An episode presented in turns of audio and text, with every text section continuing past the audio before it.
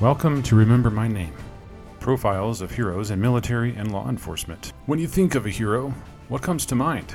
A John Wayne-type character running through the jungles of Vietnam, carrying a wounded comrade on his shoulders, guns blazing, picking off commies hidden behind banana leaves. Or John Bassalone, running through enemy fire in Guadalcanal, carrying 90 pounds of ammunition and firing his .30 caliber machine gun. Or Robin Olds, Air Force Triple Ace F-4 fighter pilot on a mission in Vietnam, dodging through enemy flak with his sights pointed at his objective. Or is it the unknown soldier who bravely fought alongside his men, but whose valiant acts will never be known because no one in his platoon made it back alive to tell the story? A hero is someone who stares at fear, knowing they could very well die, but continues on ahead. A hero is someone who takes that next step despite the risk. Heroism is something that is ingrained, not learned. A hero understands the responsibility that comes with freedom. As you sleep peacefully in your bed at night, heroes are standing guard in your cities and across the globe, ready to take the fight to the enemy. Heroes are humble and don't expect to be acknowledged. Many will never be known. This podcast is about heroes in the military and law enforcement. Some gave their service for America and served in the armed forces. Some have paid the ultimate sacrifice for our freedom, and others protect the local community and died in the line of duty.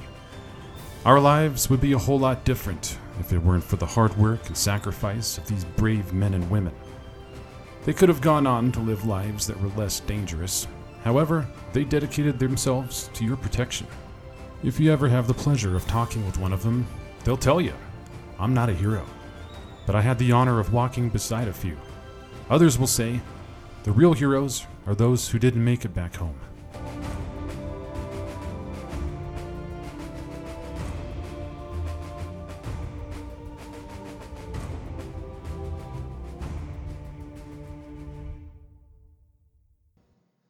This episode is dedicated to the 5 soldiers who died in the Ganjgal battle in Afghanistan on September 8, 2009. In which United States Marine Corps Corporal Dakota Meyer and U.S. Army Captain William D. Swenson both received the Medal of Honor. Meyer was the first living Marine to receive the Medal of Honor since the Vietnam War, and Swenson was the first officer to receive the Medal of Honor since the Vietnam War. 2 other Marines, Staff Sergeant Juan Rodriguez Chavez and Captain Adamola Fabayo, also received the Navy Cross during this battle. The following are 3 Marines, 1 Navy corpsman, and an Army soldier who died during this battle. United States Marine Corps Staff Sergeant Aaron M. Kenefick, 3rd Combat Assault Battalion, 3rd Marine Division, 3rd Marine Expeditionary Force. Kenefick enlisted in the Marines right after high school and was stationed in Okinawa, Japan. During his 12-year career, he was named Marine of the Year 2 times. A few years ago on Thanksgiving, Aaron asked his mom what time dinner would be served. He wanted to make sure he had time to visit patients at the VA hospital. "That's where the true heroes are," Kenefick told his mother, Susan Price. "I just smiled and said, 'That's why I love you so much,'" Price recalled telling her son. "He was a big part of our young athletic program, and our coaches viewed him as a leader. So I'm not surprised he took the role of leadership as a Marine," said Kevin Lester, the athletic director at Williamsville South High School in New York. Kenefick went to school there for 2 years. Kenefick himself was the recipient of a Purple Heart after he was wounded by shrapnel in Afghanistan. A fellow Marine died next to him. "A sandbag had saved Kenefick's life," said his sister, Jade Miska. 2 days later, on September 8th, the 30-year-old from Boswell, Georgia, was killed in an ambush in Kunar Province. Kenefick is survived by his mother, a father, 2 sisters, his girlfriend, and his young daughter, Landon. U.S. Marine Corps Gunnery Sergeant Edwin W. Johnson Jr., 3rd Combat Assault Battalion, 3rd Marine Division, 3rd Marine Expeditionary Force. Gunny J. loved life in the Corps. Edwin W. Johnson Jr. wasn't known to many people as Edwin. Loved ones and friends called him by his middle name, Wayne. To his fellow Marine, he was simply Gunny J. To his younger sister, Latoya Lowe, he was Superman. "He always tried to help people do better for themselves," Lowe said. "He was like the role model of the century. Everyone I know who knew my brother, they looked up to him. His wife, Tasha, was also a fellow Marine. Johnson, 31, of Columbus, Georgia, enlisted in the Marine Corps after graduating from Columbus High School in 1996. He was stationed in Okinawa, Japan, and also served in Korea. Johnson is also survived by his wife and three children, Jerone, Jalissa, and Torin. United States Marine Corps, First Lieutenant Michael E. Johnson, 7th Communication Battalion, 3rd Marine Headquarters Group, 3rd Marine Expeditionary Force. Johnson and his wife once made a deal. He would teach her to surf if she taught him how to snowboard. That love for nature is what brought Johnson to Oregon for college and kept him there. He was all about doing stuff outdoors, traveling around, hiking, said his uncle Greg Chase. He grew up in Virginia Beach, worked at surf shops and swimming pools. But Johnson eventually was lured to Oregon State University while visiting friends and family there. He graduated from OSU in 2006, where he was in the Marine ROTC. He was commissioned as a second lieutenant the same day he graduated. His wife, Dorinda, also loved being active, and the two married in an outdoor ceremony in 2007. They moved to Okinawa when he was stationed there, set up a home, and adopted several pets. Then he was sent to Afghanistan. He was just hard-working, dedicated kid, said Uncle Greg Chase. Johnson is survived by his wife, parents, a twin brother, Dan, and another brother, Steve. U.S. Army Sergeant First Class Kenneth W. Westbrook, Military Training Team, 1st Brigade, 1st Infantry Division. Westbrook, a Navajo Indian, grew up in Shiprock, New Mexico. He followed in the footsteps of his father, a career Army Vietnam veteran, and joined the Army after graduating from Shiprock High School in 1987. He lived with his wife and three sons in Fountain, Colorado, just north of Colorado Springs, and was stationed in Fort Riley, Kansas. His wife says he planned to retire from the service in November 2009 after a 22-year career. Westbrook, 41, was injured during the initial battle on September 8, 2009, when insurgents attacked his unit in Afghanistan. He died almost 1 month later on October 7th at Walter Reed Army Medical Center in Washington, D.C., after he received his initial injuries. As a result of his heroism in battle, Westbrook posthumously received the Silver Star. Following the funeral, the Navajo Nation President Joe Shirley Jr. ordered flags on the reservation to be flown at half-staff from October 19th through October 17th to honor Westbrook.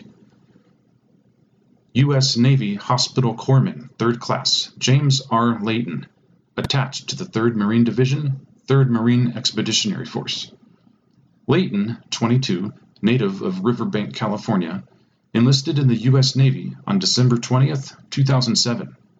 He deployed to Afghanistan with an element of the Okinawa-based 3rd Marine Division. He was assigned to Combined Security Transport Command in Afghanistan, which is responsible for training and equipping Afghan security forces. At one point during the battle, Lieutenant Michael Johnson was hit by gunfire. Layton rushed from cover with a first aid kit to help him.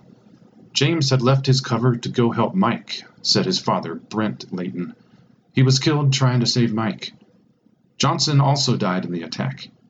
"This guy died a hero," said Corporal Dakota Meyer, the Marine who braved enemy fire and retrieved Layton's body.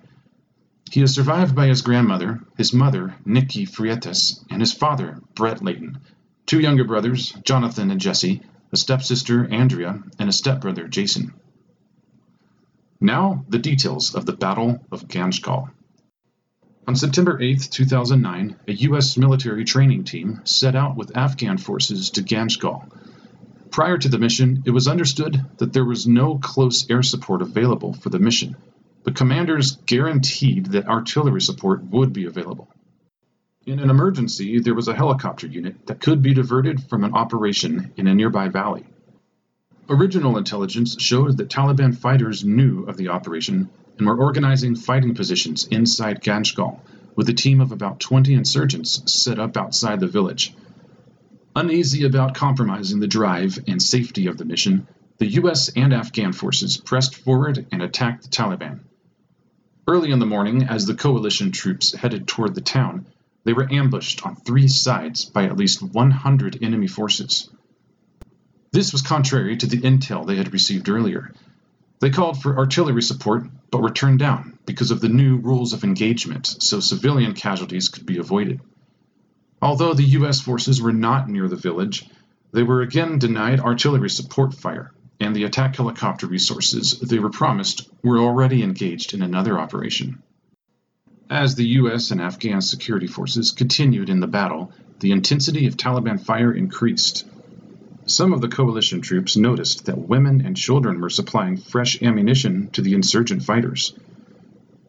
Half an hour into the battle, the U.S. forces called command to provide artillery fire of smoke canisters so they could withdraw. Finally, an hour later, white phosphorus rounds landed between the coalition forces and Taliban, and they drew back, still under heavy fire, before they were pinned down. At this point, three Marines, Aaron Kenefick, Edwin, and Michael Johnson, their Navy corpsman, James Layton, their Afghan interpreter, and several Afghan soldiers had been killed and were left behind in the forward position before the withdrawal. In addition, Army Sergeant First Class Westbrook had been seriously wounded. As soon as the attack helicopter assets arrived on scene, insurgent snipers began moving into flanking positions, but were held at bay by the helicopters. This allowed for the wounded to be evacuated and for the Marines to gain the hill to reach their fallen comrades. When the U.S. and coalition forces withdrew, the battle had lasted for almost 9 hours. Several years later, Dakota Meyer would go on to win the Medal of Honor and authored a book with Bing West entitled Into the Fire, a first-hand account of the most extraordinary battle in the Afghan War. Inside the pages, Meyer began making a claim that Army Captain William D. Swenson should be awarded the Medal of Honor for also putting his life at risk for fellow soldiers and retrieving bodies during the battle. Meyer's account was taken into consideration, and Swenson received the Medal of Honor on October 15, 2013. Lately, Dakota Meyer has been working closely with Hiring Our Heroes, U.S. Chamber of Commerce Foundation program that focuses on increasing numbers of veteran unemployment and underemployment. Meyer is a survivor of PTS, post-traumatic stress. Many soldiers take away the D of PTSD because they don't see the condition as a disability, but rather something to be overcome. Meyer once said, "The biggest thing we do as veterans to each other is we feel like we struggle with PTS. It's not normal because we don't talk about it. You've got to talk about it." If you are a veteran struggling with PTS, contact the National Suicide Prevention Hotline at 1-800-273-8255 or the Veterans Crisis Line at 1-800-273-8255.